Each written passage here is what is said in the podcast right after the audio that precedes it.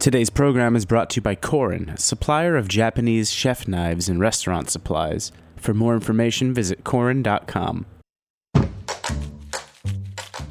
I'm HRN's Executive Director, Katie Mosman Wadler, with a preview of this week's episode of Meat and Three, our weekly food news roundup. Last month, Hurricane Florence walloped parts of North Carolina. According to the Weather Channel, it was the wettest tropical storm to ever hit the Tar Heel state. So, how did the restaurant industry respond? Some helped FEMA weather the storm, while others got to work feeding people on the ground. We just walked in and said, We know how to cook. What can we do? They said, I need you guys to just cook 150 pork loins. And we were just like, uh, okay.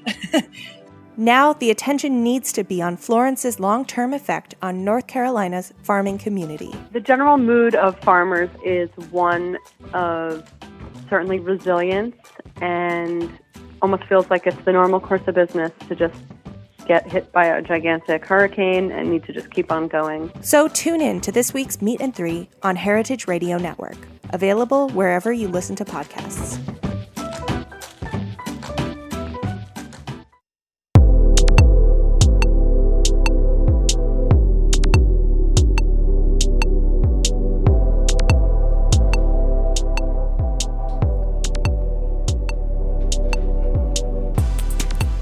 Hello, welcome to Japan Eats. I'm your host Akiko Katayama, a food writer and director of the New York Japanese Culinary Academy, which promotes a deeper understanding of Japanese cuisine in America.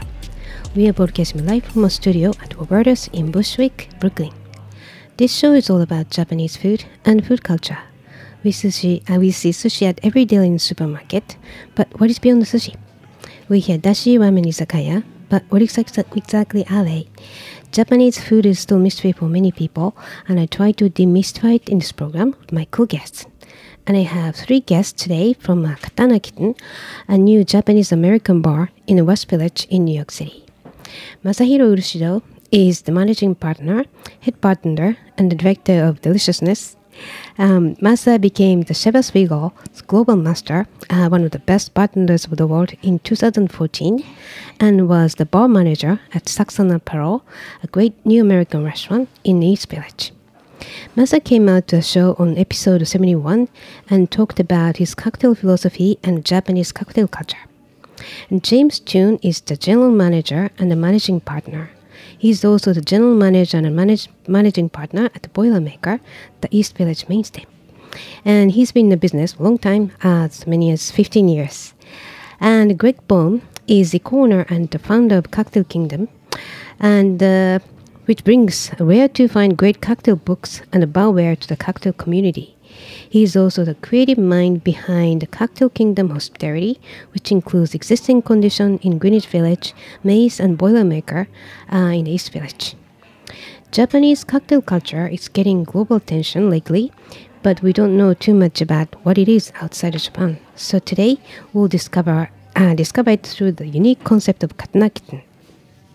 Um, but quickly before we start, Japan is available on Heritage Radio Network website as well as on iTunes, Stitcher as a podcast, and also Spotify actually.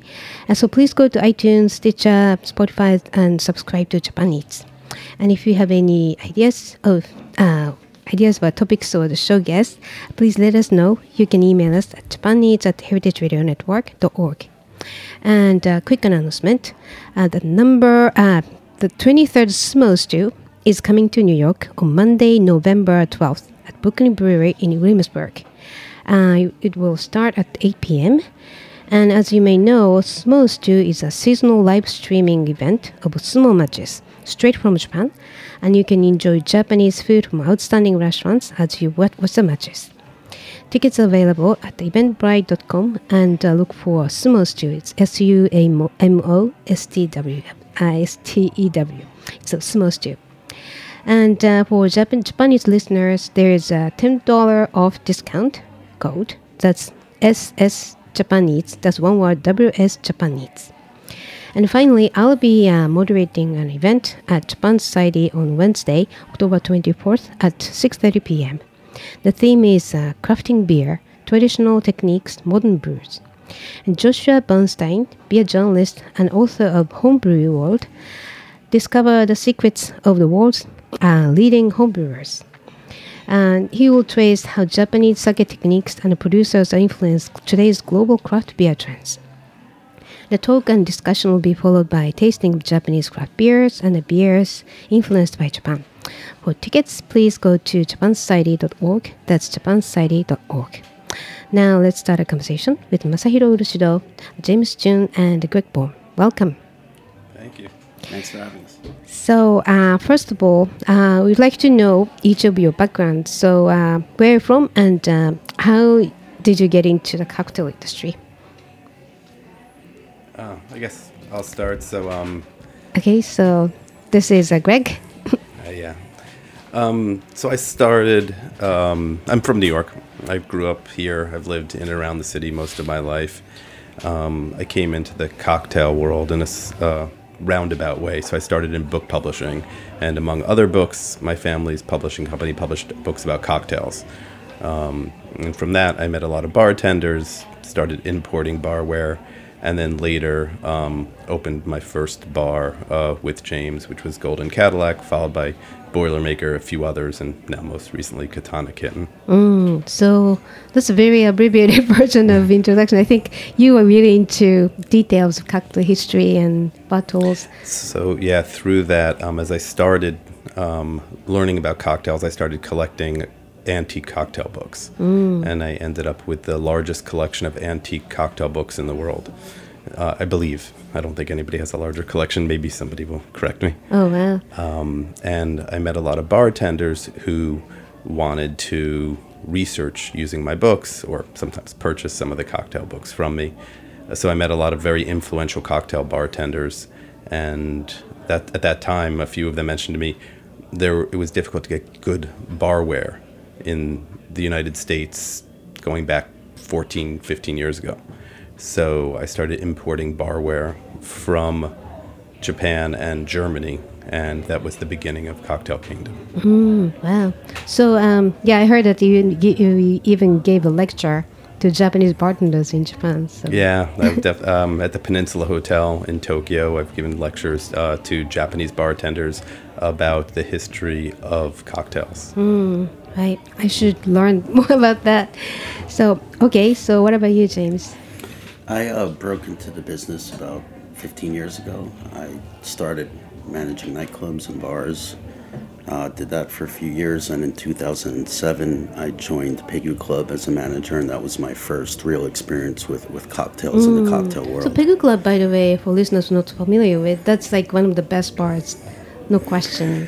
It uh yes, it's a very respectable bar. It was one of the first, um, not the first, but one of the first uh, doing cocktails of that caliber, and um, a lot of great bartenders came from there. And during my time there, I, I learned a lot. And, uh, Right. it was a great experience overall. And also, it's led by, founded by a female bartender, which is like a record-breaking kind of achievement. Yeah, Audrey. Saunders, uh, one of my mentors. Um, she's fantastic and, and really gave a lot to, to this industry and the cocktail industry in general. Right, and you're from New York. Yes, I'm also uh, born and raised in New York. Okay, we, we, before the show, we were discussing where the, the bar, that cocktail culture came from. It sounds like it came from New York. So it's, uh, Definitely, New York's rich in cocktail history. I mean, where Cocktail Kingdom's offices are is on the same block where the Hoffman House was, which was uh, the golden age of the American cocktails, roughly 1860s to 1890s. And one of the most famous bars was the Hoffman House, which is in the Flatiron District, was in the Flatiron District. Um, now it's the 40 40 Club. uh, yeah, it's very, New York is definitely steeped in cocktail history. Right. Okay. And uh, Masa, I, I gave you a quick uh, introduction at the beginning, but uh, Mosh mosh. so you're from where? Yes, um, uh, I'm originally from a small town called Minowa in Nagano Prefecture, and my first job in hospitality was um, a place called Tableaux in uh, Daikanyama, Tokyo. Um, at a time when I started as a food runner, uh, was one of the finest dining in Tokyo, and before that, I was just delivering pizza, so it was quite stretched. But um, yeah, from there, I just you know um, really enjoy every single time I working in the restaurant and bar. So, and I moved to New York for college, um, but at the same time, this is what I wanted to do. I was working in the restaurant and the bar. So Right. yes. Okay, so for listeners, if you want to know more about uh, Masa's interesting background, you can listen to uh, episode 71. Okay, so um, so why did you decide to open a cocktail bar together? I mean, that was actually James's idea to bring the team together. We already had opened Boilermaker, and then I mean, you can speak to that, James, as to how you had the idea to bring the team together. always been a fan of Japanese culture in general. I know Greg has been there a bunch of times and very knowledgeable in, in cocktails, and, and Masa's personality really fit what we all wanted to do, and that's kind of how it came together. Um, opening up a Japanese American neighborhood bar that, that did great cocktails, served great food, but in a very um, laid back environment, um, exciting, happy environment, and I knew that th- three of us could open a place like that. Right. So what's the Masa's personality fitting the concept? He's a, a fantastic bartender, and he's very entertaining, kooky at times, which I love. Um, it's it's all it's all part of the experience that we're trying to you know bring at Katana Kitten, and It's the smile. Yeah, his, smile, his smile too, always happy. People love coming in to see him. Right. That's another reason I used to go to his bars too. So, um, okay. So, uh, what is the concept of Katana Kitten? this is for me. Yeah, sure, Masa. Why don't you discuss Um, it? I think Katana Kitten, um, the concept is this is a Japanese American bar, but really in a setting of very casual, you know, everyone's everyday bar, and then that's something we wanted to create, and and then lots of inspirations from izakayas uh, in Japanese, very casual drinking, eat, eating, uh, meeting place, and so that kind of sort of meets some places like like neighborhood loving uh, Boilermaker, which James uh, and Greg's place in the East Village. So you know doors always open, and you know anyone can come in for like one drink to just bring a bunch of people back, and um, so it is it is we take pride in like what we uh, deliver the, the drinks and the food, but like it's really a very casual, laid back, um, fun place. Definitely in Tokyo, um, I know it's a lot of people, a lot of Americans, I should say, uh, think of Ginza style bartending, which is a more formal style bartending, if they start learning about Japanese bar culture. Um, having been to Tokyo uh, many times, I can't count how many cocktail bars I've been to in Tokyo, and talking with Moss and James, we started realizing we want to take inspiration from other neighborhoods, other styles. So a little bit of the fun of Shinjuku, mm. some of the history of Asakusa, some of some aspects of Ginza, of course, as well. Mm. So you were saying Ginza is like high end, and Asakusa and Shinjuku like more kind of casual, you know. To a large degree, Asakusa can be very traditional. Mm. Ginza can be high end, and yeah, Shinjuku can be, well, anything. It can Crazy. be fun and a little crazy. and uh, as Mas was saying, we wanted to take the neighborhood bar, but not just one neighborhood. Really, aspects of the fun part, definitely, as well as the you know, high end cocktails. Right. So uh, why did you name it Katana Kitten? I made that name up one day, and it was never really meant to be the name of the bar. And we weren't coming to a consensus on another name. And we started asking different people, and not everybody loved it, but everybody had a reaction to it. And we definitely wanted a name that didn't sound like a restaurant. So, um, yeah, eventually we all agreed to it. It wasn't. It wasn't instant. We had to live with it for a while. So what's the meaning of Katana Kitten and the implication of it? I mean, the literal meaning katana being Japanese samurai sword, and a kitten is a young cat. but more of it, the uh, katana has a sharp edge. There's some precision in what we do, and the kitten, I would say, represents the playful aspects of. At least that's my take on it. You know, the kitten is more the playful aspects. You guys may have a slightly different uh, take on it. Similar, the you know the ka- katana aspect is the serious side of you know our cocktail program is, is we, we take seriously the food aspect of it, the product itself, and like Greg said, katana uh, kitten is more of the playful, um, fun side and we bring to the table. Okay. Um, right. So like you know, Masa mentioned, it's izakaya part that's casual and everyday. And uh, well, for listeners who are not familiar with exactly the, what exa- izakaya is in Japan, maybe you can just uh, summarize what izakaya concept is in Japan. Yes, uh, izakaya. i- i- When you walk in and then when you experience, it's very easy to describe it. That the izakaya itself is very casual uh, neighborhood eatery. Um, so they serve alcohol and they serve food, and definitely um, reflect on where that owner or either uh, the location is uh, is from. So if you go to like north and the west, then each neighborhood's got the uh, you know reflection of the the seasonality also on the menu. So you know from spring to the winter, and you know drink sake. Um, beer, highballs, and uh, these little skewers, and all these things. And then that's where you can really eat relatively or very, very cheap. Um, that's the very approachable, you know, like very inviting um, style of the um, food establishment and the drinking establishment. Um, but you know, cheap doesn't mean like or reasonable price doesn't mean um, you know that the or they slack in the preparation or or you know that the flavor is like better like you know so but um no izakaya is great. Uh just it's pretty much everywhere. So you won't miss it. And you know when you land in tokyo and probably the first place you want to go to um yeah fill your belly. Yeah, because it's so there's so many izakayas, and it, from small mom and pop to chain stores, they're so competitive that you find really good food there. So yeah, it's a great place to be. Right. So that's the casual aspects uh, in Katana Kitten's concept. yes Yeah, definitely. Okay, and uh, all right. So let's talk about um, the whole menu.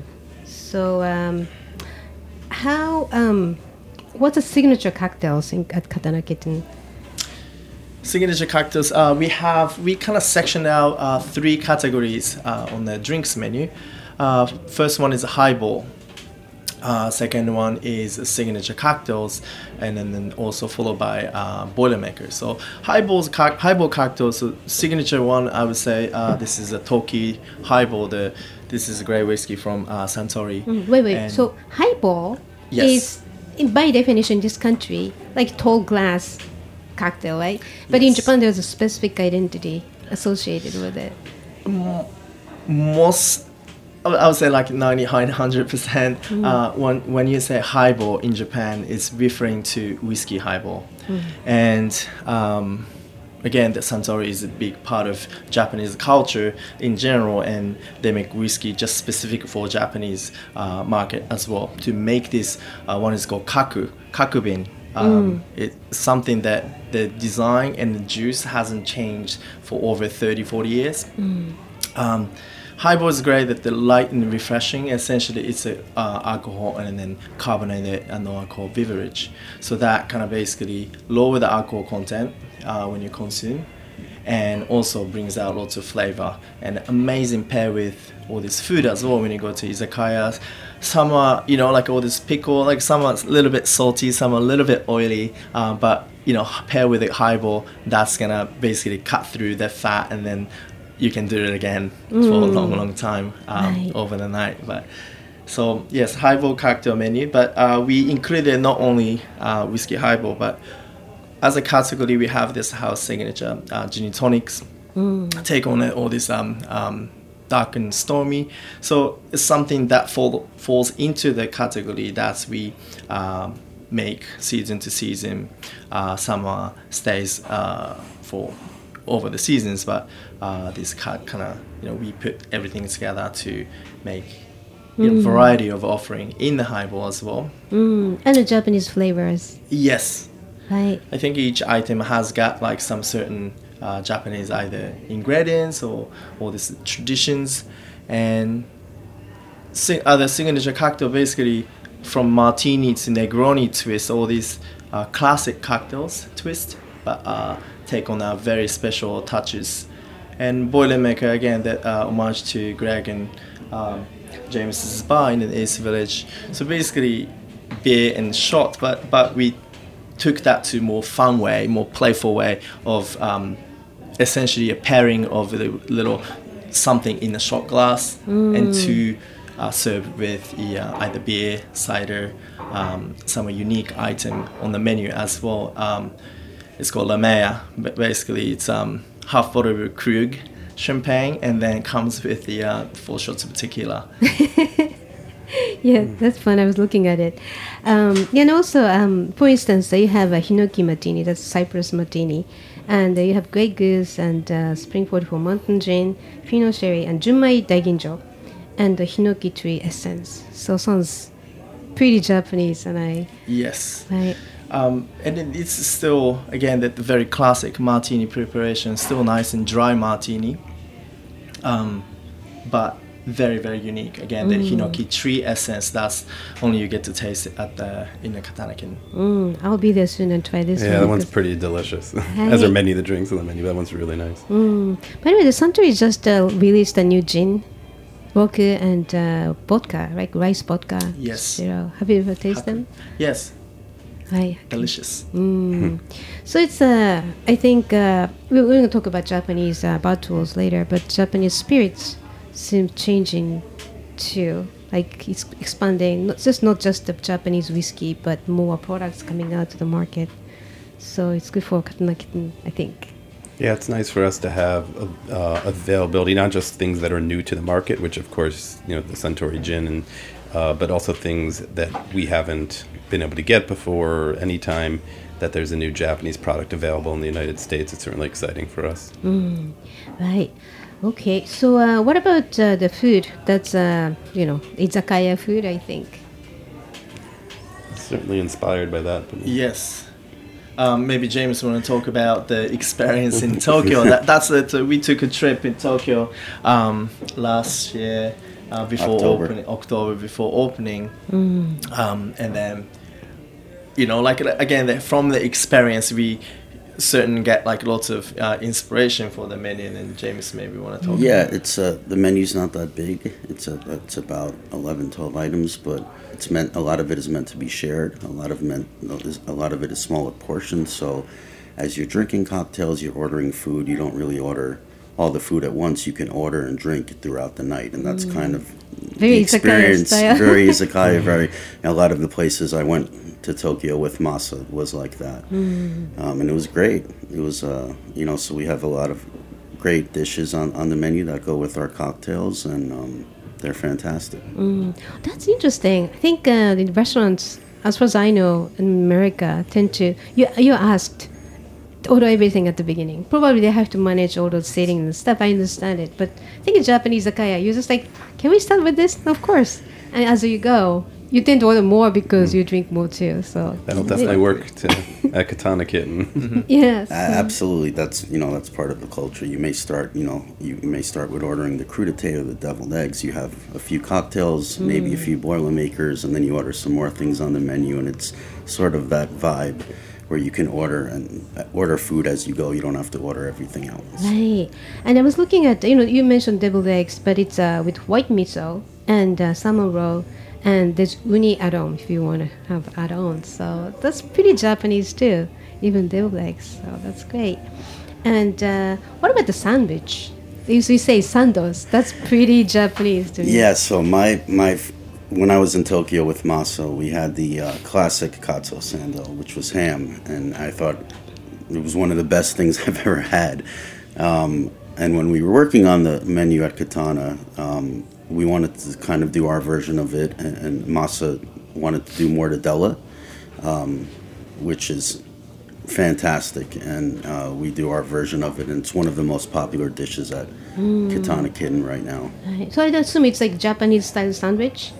Yes, yes, absolutely. Mortadella is kind of sort of like a bologna, but a very good tasting bologna, mm-hmm. not what mm. usually what Americans are used to. It's a high quality meat, Right. and and we fry it and we put it in in mm. the the fluffy Japanese bread. Fluffy Japanese mm-hmm. bread, no milk crust, milk bread. Yeah. Yeah, that's I think it's uh, you know by the way in, Jap- in Japanese or you know the society they they don't say sandwich, but they, they say the sandwich, but sando is Sando, yes. classic. Yeah, you can find a good sando uh, even at the convenience stores.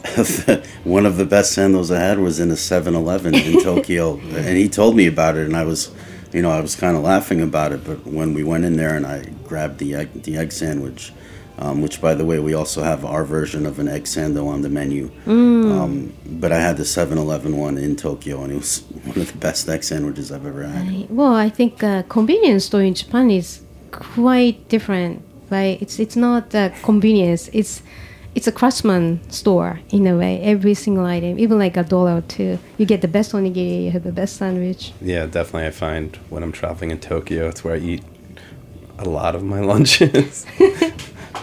Yeah. So it's uh, but yeah, the foods. I mean, obviously, our chef, um, as part of Cocktail Kingdom Hospitality, Nick Sorrentino, and then our chef uh, at Katana Kittens, uh, Sid, have been really taking inspiration from masa and things that he remembers and has taught all of us, and then James' experience and uh, really made it approachable. And again, we're focusing on our cocktails, but at this point, the food is uh, become almost an equal part. Right. So I think um, you know the, the concept of izakaya, like we discussed already. It's you need the food, and Japanese classic cocktail bars, you don't eat. You just keep your back straight and Yeah. appreciate every sip, which is another classic beauty. But izakaya is more fun. Yes, this is a again the Japanese American bar, and then the bar, good bar has a great food like like wings and you know like certain thing that people come back for. So mm. th- our case is again that people like our drinks, but also our food as well. Right. And I think in, there's important difference also that in Japan restaurants don't have waiting bars. So if you want to have good cocktail, you have to go to serious cocktail bars, which could be expensive, or you just have to. You, you don't know. I if I at first time I went to Japan and you know I don't know what to do with the cocktail bars. It's like so serious and uh, it's kind of uh, intimidating. Yeah, I think that's. I mean, definitely when we opened, we didn't want to be too serious. I don't think it's a, a good fit for the West Village where we're located, and it doesn't really. It's not James Moss or my personality to be that serious all the time. Yeah. Um, but yeah, again, I think some of our favorite bars in Tokyo are also some of the less serious ones. I know Rock Bar Mother, uh, James and Masa went there, and not knowing I had been there also, it's like definitely not a serious place. Loud, loud place. um, but we definitely took our inspiration from all different types of bars in Japan.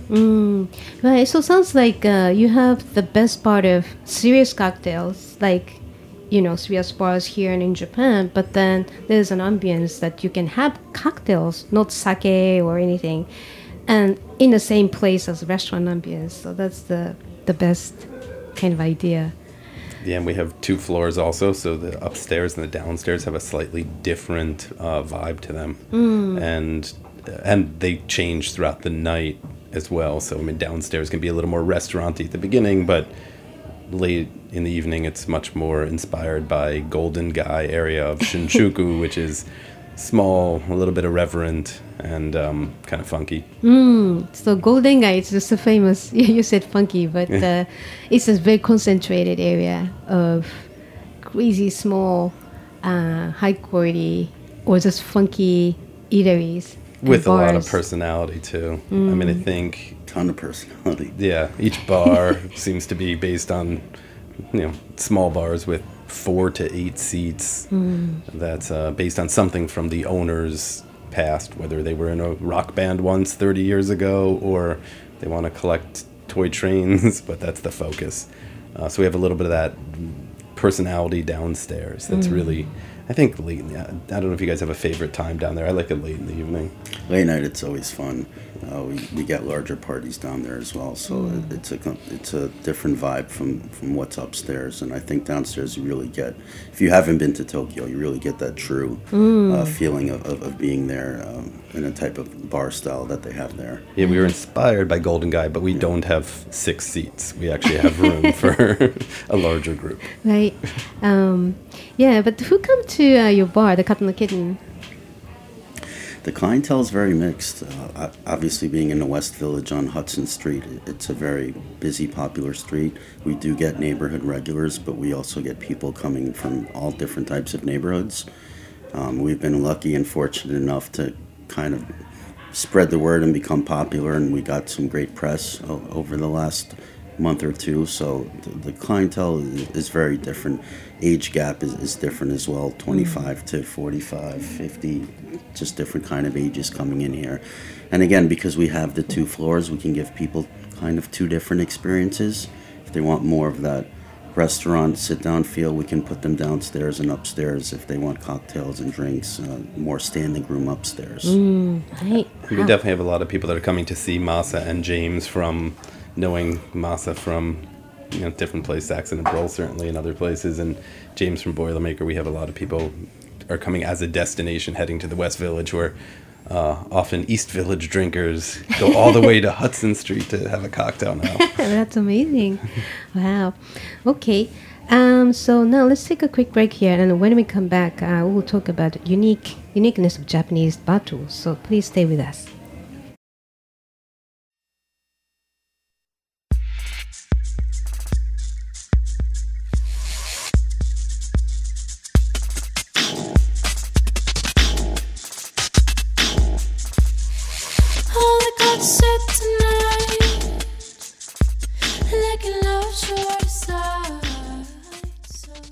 Today's program is brought to you by Korin, supplier of Japanese chef knives and restaurant supplies. Korin is proud of their Japanese culture and traditions, but they want you to know that their products are not just for Japanese restaurants. Their knives and tableware bring out the best qualities of food from every culture and fit into every restaurant, from French to Pan Asian to American, and that is why they're located in New York City, where people from every country in the world come to eat. Korin's unique store in Lower Manhattan is home to perhaps the most extensive collection of Japanese chef knives in the world, including Japan, plus the rarest natural sharpening stones and exquisitely designed tableware. They also host special events such as knife sharpening demonstrations and parties with New York's most famous chefs and restaurateurs. Korin is dedicated to this ideal, bringing the implicit and elegance of Japanese culture to your table, be it in your home or in the finest restaurant. For more information, visit Korin.com.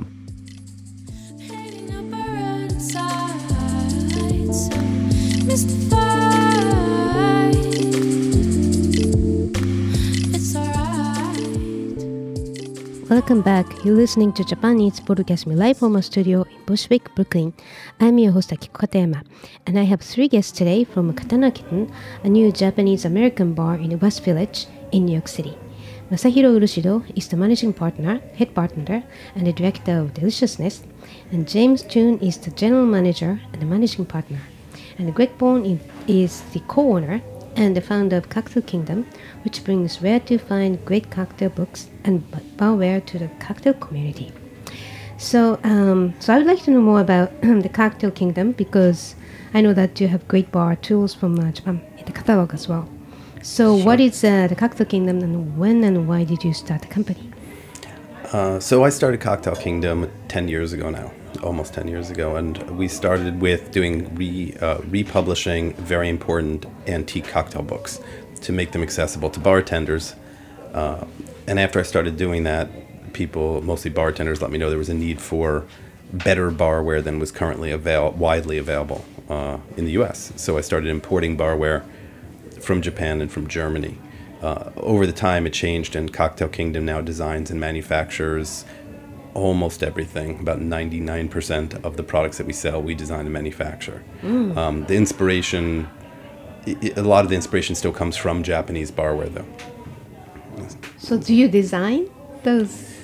yeah, I mean, our team does at Cocktail Kingdom. We have people that design everything. We often work with celebrity bartenders, um, people from our world, like uh, Dave Wondrich, uh, the author of Imbibe and a great cocktail historian, um, has helped us with a design of, of a barware that's based on antiques. Uh, one interesting interesting thing about Japanese barware is some things could be a, a bit of a misnomer. I mean, I can blame myself for the Japanese style jigger that we call it now, which is what I named it a dozen or more years ago. Uh, turns out to be an American patent that was then made in Japan. We stopped making in the United States, and so now what we call the what's commonly known as the Japanese style jigger, which is a measuring device that's two sided, often one ounce on one side and two ounces on the other, um, is actually a U.S. patent from the late 1800s. Interesting. That's like a Kumamoto oyster. Kumamoto oyster died, extinct in Japan, and it came back and then They brought you it, yeah. we started here again. So, but uh, so what is the key though? Is this the precision or what's the what, what makes yeah, a difference? it's the quality. I mean, and the the aesthetic um, being matched with something that's manufactured to be used on a commercial bar on a busy Saturday night. So the coil of the spoon is smoother, so it won't hurt your finger when you're stirring lots and lots of drinks over the course of the night. Um, and then there are some types of barware that are more common in Japan than they're in the U.S. Uh, again, the cobbler shaker, which is a three-piece shaker with a strainer built in. Again, a U.S. patent, but it's much more common to see Japanese bartenders using the cobbler shaker. American cocktail bartenders will be using two tins, tin on tin. So uh, usually an 18 ounce and a 20 ounce tin that then fit together. Um, I don't know if in Masa in Japan, did you start with cobbler shakers? Yes. Yeah, that'd be much more common. I really wonder though. I think Japanese people tend to have crazy mindset to just pursue everything in tools. I think that's the craftsmanship buried um, since the beginning of the history of Japan. Like you know, the, the Japanese cooking knives. I think that's based on samurai sword, and uh, samurai sword is banned now, switched to culinary knives, that kind of thing. So there is a foundational aspects of it. Yeah, and single purpose things. In other words, a spoon that is made for stirring cocktails, a strainer that is made for straining cocktails, not finding something that is. Americans often, I mean, I'm generalizing, but like to find something that's good for everything. And I find when I started going to Japan a lot, I would find more specialized tools that were for a very specific purpose and in a lot of ways better. Right. Yeah, it's like uh, wasabi grater. That's on the samurai, uh, the, the, shark skin. Shark skin, yeah. right.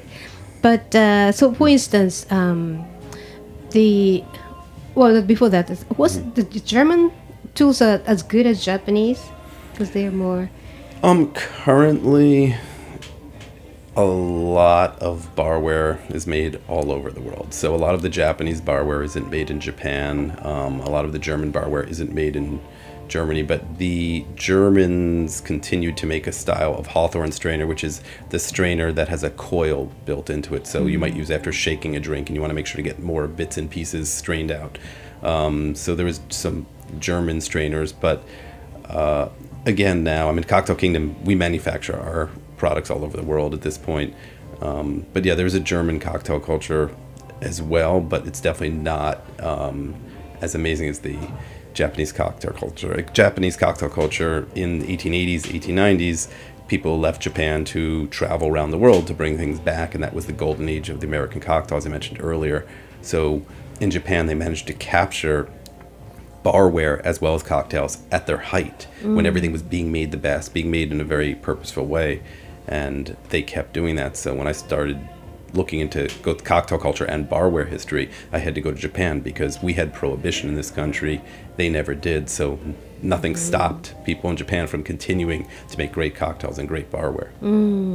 Right, and I think uh, Japanese mind is to preserve something already existed and try to make it better rather than try to change or anything. So that kind of makes sense. Yeah, James was mentioning that with, uh, noticing that with cocktail bars, the classic cocktail bars in Japan. How do you describe it? In Japan, yeah. uh, very traditional, um, fantastic cocktails that, that they're making. But again, a lot of the bars were very similar in the traditional sense of you walk in, you sit down, you're very quiet, you order your drink. Um, you wait a little while for the drink, but uh, it, it comes out fantastic. Um, And they are classic cocktail and they're recipes. classic cocktail, right? Yeah, exactly. I I wonder. So is it maybe the same mindset as making sushi because you cannot break the rule, and for cocktails, if you go beyond the classic recipes, you may need. I I think recipe uh, cocktails. Uh, I think it's more about concept. You know, so like manhattan is Manhattan, but um, Martini's Martini. But there's the room to kind of uh, adjust to just for you, Akiko-san. Like for example, like you know, you have your preference in balance of the drink. So uh, old fashioned or anything that the classic cocktail. Uh, to me, is about uh, the drink or recipe, those things uh, um, uh, as a concept. Yes, you have to have certain ingredients, but the ratio changes depends on um, how client uh, likes and Interesting. So yeah, maybe cu- more customized version of There classic. can be. Kazuo Uyeda, who is um, the owner of Tender Bar in Ginza and also Cocktail Kingdom, Kingdom publishes his book in English language. It's originally written in Japanese. Has said that there's uh, every classic cocktail has four recipes: the original recipe, the currently accepted recipe, the bartender's favorite version of the recipe, and the customer's favorite version of the recipe. Hmm, interesting.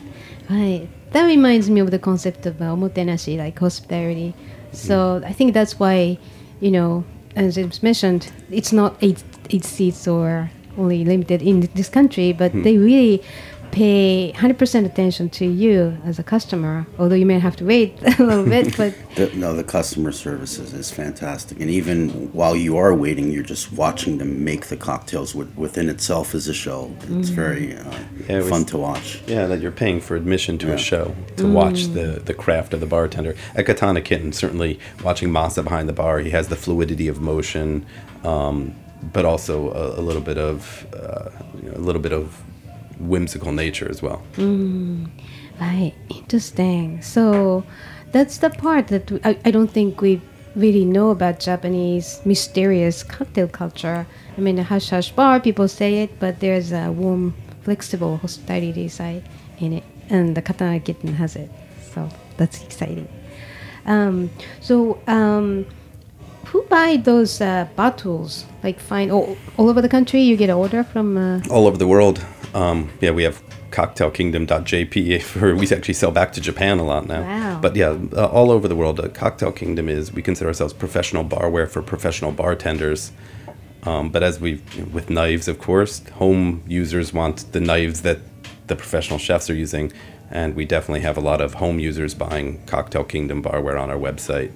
Um, but the website's in multiple languages, it's in French and German and uh, Spanish and so we and Japanese, as I mentioned. So uh, the people buying it are definitely professional bartenders. That is the bulk of our business, but certainly uh, home users as well. Oh, home users too. Wow. Yeah. Great. Yeah, I think uh, well, nowadays uh, cocktail world is globalized too, so at least Japan is, you know, taking a part of it. That's nice. Yeah. right. Um, okay. So, uh, what is your plan? Going forward, Plan. Well, uh, you can say anything. Plan for next vacation to uh, where you're gonna open another Katana Kitten number two or. I think right now we're focusing on, on, on this one and making it stronger and um, every day going in there and making it better and better. And that's kind of the, the focus from there. And then we'll move from there and, and see kind of what happens. But right now, all the focus uh, is, is on Katana Kitten in West Village. yeah, we're still pretty new. Yeah. We're excited just having made the transition from summer into fall. Uh, this past weekend was quite busy, busy in a good way, from uh, under control and busy, not hectic and busy. Uh, so I think really just planning on getting uh, settling into into fall and getting ready for the what in our cocktail world is a very busy season. Right. I really learned today that Katana Kitten is a little, you know, precious window to the Japanese cocktail culture, but it's approachable. So hopefully you can expand or something. Maybe you can open one in Japan. That'd be fun. right. That'd be very cool. Okay, so uh, for listeners, uh, where can we find more information about Katana Kitten and on Cocktail Kingdom? katanakitten.com. Both websites are pretty straightforward. So katanakitten.com, or just come by Hudson Street and say hi. And then also it's cocktailkingdom.com. Uh, Definitely the best way to uh, get more information. Okay, great. So uh, thank you so much for joining us today. Thank you. Thank you. Thank you. So, okay, so listeners, um, uh, if you have any questions or comments about the show or suggestions for guests or topics of the show, please contact us at japaneats at heritageradionetwork.org. And Japan Eats is live at 3 p.m. on Mondays, always available at heritageradionetwork.org, iTunes, Stitcher, and Spotify as a podcast. So um, please go to iTunes, Stitcher, and Spotify and write a review. We appreciate your feedback. And our engineer today is Matt Patterson, and I was, uh, thank you for listening. I'll see you next week.